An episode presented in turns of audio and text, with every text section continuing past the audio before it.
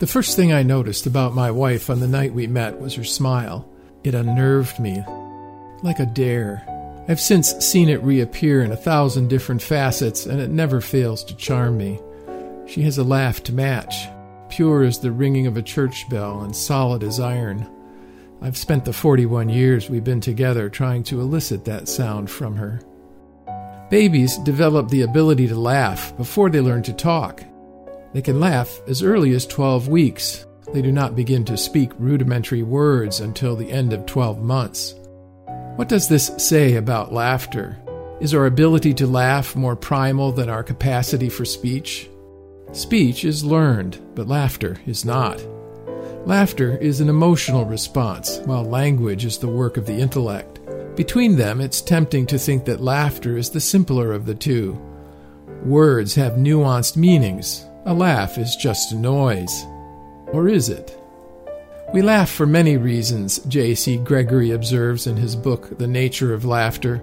There is a laughter of triumph and laughter of scorn. There is also laughter of contempt, superiority, and self congratulation. When lovers laugh as they meet, they are not contemptuous, nor are they amused. The pure laughter of play, like the laughter of greeting, is as innocent of amusement as it is of contempt. Psychologists suggest that laughter is the reward system people use to negotiate social relationships. Babies use it to trick their parents into teaching them how to be human. Science, which likes to reduce all human behavior to the involuntary responses of electronic impulses sent from the brain, or the mindless outworking of evolutionary competition, claims to see comparable responses in monkeys, dogs, and even rats. But laughter's ultimate analog is not found in the animal kingdom, but in God, who was the first to speak and also the first to laugh. If the human ability for language has its mirror in God, then why not our capacity for humor?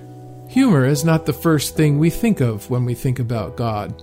His thundering holiness is more likely to come to mind. A handful of statements which make explicit reference to divine laughter reinforce this impression. When the nations conspire against the Lord's anointed, the one enthroned in heaven laughs at them in contempt.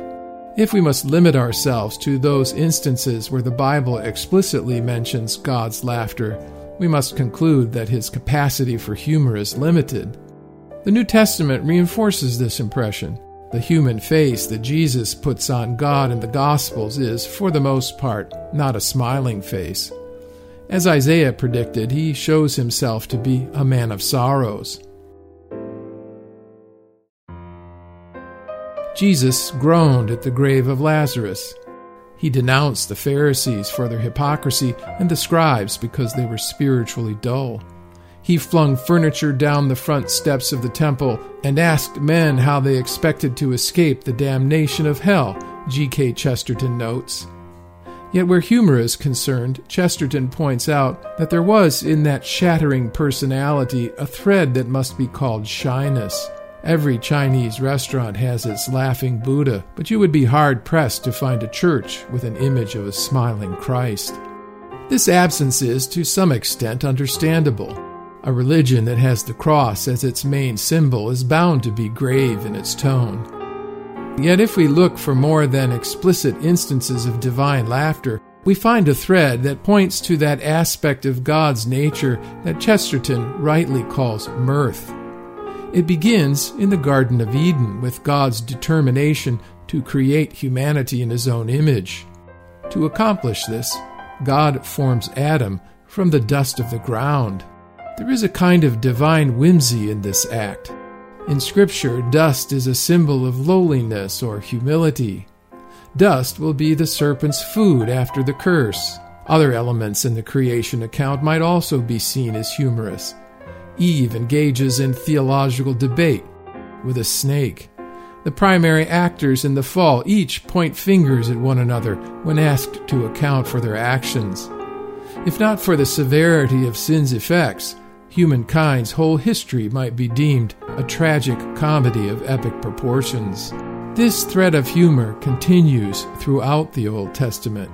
The half truths told by Abraham and Isaac about their true relationship with their spouses, Laban's bamboozlement of Jacob regarding the marriage negotiation for Rachel, and Haman's certainty that there is no one else other than him that the king would rather honor might all elicit a chuckle when looked at from a certain angle. These stories are not comedies, but histories that include comedic elements, as all human stories do. This proximity of humor and tragedy in the Bible's account of sin and redemption should not surprise us. The enduring popularity of slapstick comedy is visual proof that humor almost always has a tragic edge to it. What is a comedy but a tragedy worked out in ridiculous circumstances? God's often whimsical way of working out his plan is not the only reason we find occasion to laugh in the Scriptures. Sin, by its nature, is always tragic, but it is also an absurdity. Theologian Josef Pieper explains sin is an act against reason, which thus means a violation against one's own conscience, against our better knowledge, against the best knowledge of which we are capable. Paul puts flesh on sin's unreasoning nature when he describes his own experience with it as that of going against not only what he knows, but what he approves. Every sinner has his own twisted reason for justifying his actions, but sin is also against reason as God defines it. I do not understand what I do, the apostle laments in Romans 7:15. For what I want to do, I do not do, but what I hate, I do. Sin is no joke, but it is ridiculous. When we come to the New Testament, God's good natured humor confronts sin's absurdity head on in the teaching and work of Jesus Christ. Humor is so much a part of a healthy personality that Jesus' perfect humanity would seem to demand it. From the humorous scenarios described in many of his parables to the affectionately ironic nicknames assigned to several of his disciples, Jesus was not afraid to use laughter to make his point. Without status or resources, a widow wears down by simple persistence a judge who does not care for either God or man. A legion of demons begs Jesus to be allowed to enter a herd of pigs because they do not want him to cast them into the abyss, and the pigs promptly stampede over a cliff. The God revealed in Scripture is not only a God who speaks, but one who laughs. He is not the jolly God of pagan religion, but a being of infinite and inexpressible joy. Divine humor is a reflection of this joy. Although we have not yet experienced joy in its full force, we have been granted a foretaste and are ourselves filled with an inexpressible and glorious joy through the Holy Spirit. Just as we need to be transformed through the grace of Christ to stand in God's glorious presence Surely we will need to be similarly changed to grasp the humor that springs from His infinite joy. Indeed, we must be transformed before we can even endure it. Without such a change, God's humor must come crashing down upon us with the full force of His holiness and glory. Just as the light of dawn, like solid blocks, intolerable of edge and weight, fell upon C.S. Lewis at the close of his imagined bus trip to heaven in The Great Divorce, the unmitigated humor of God would crush us. Without the transforming work of Jesus Christ, we could not bear it.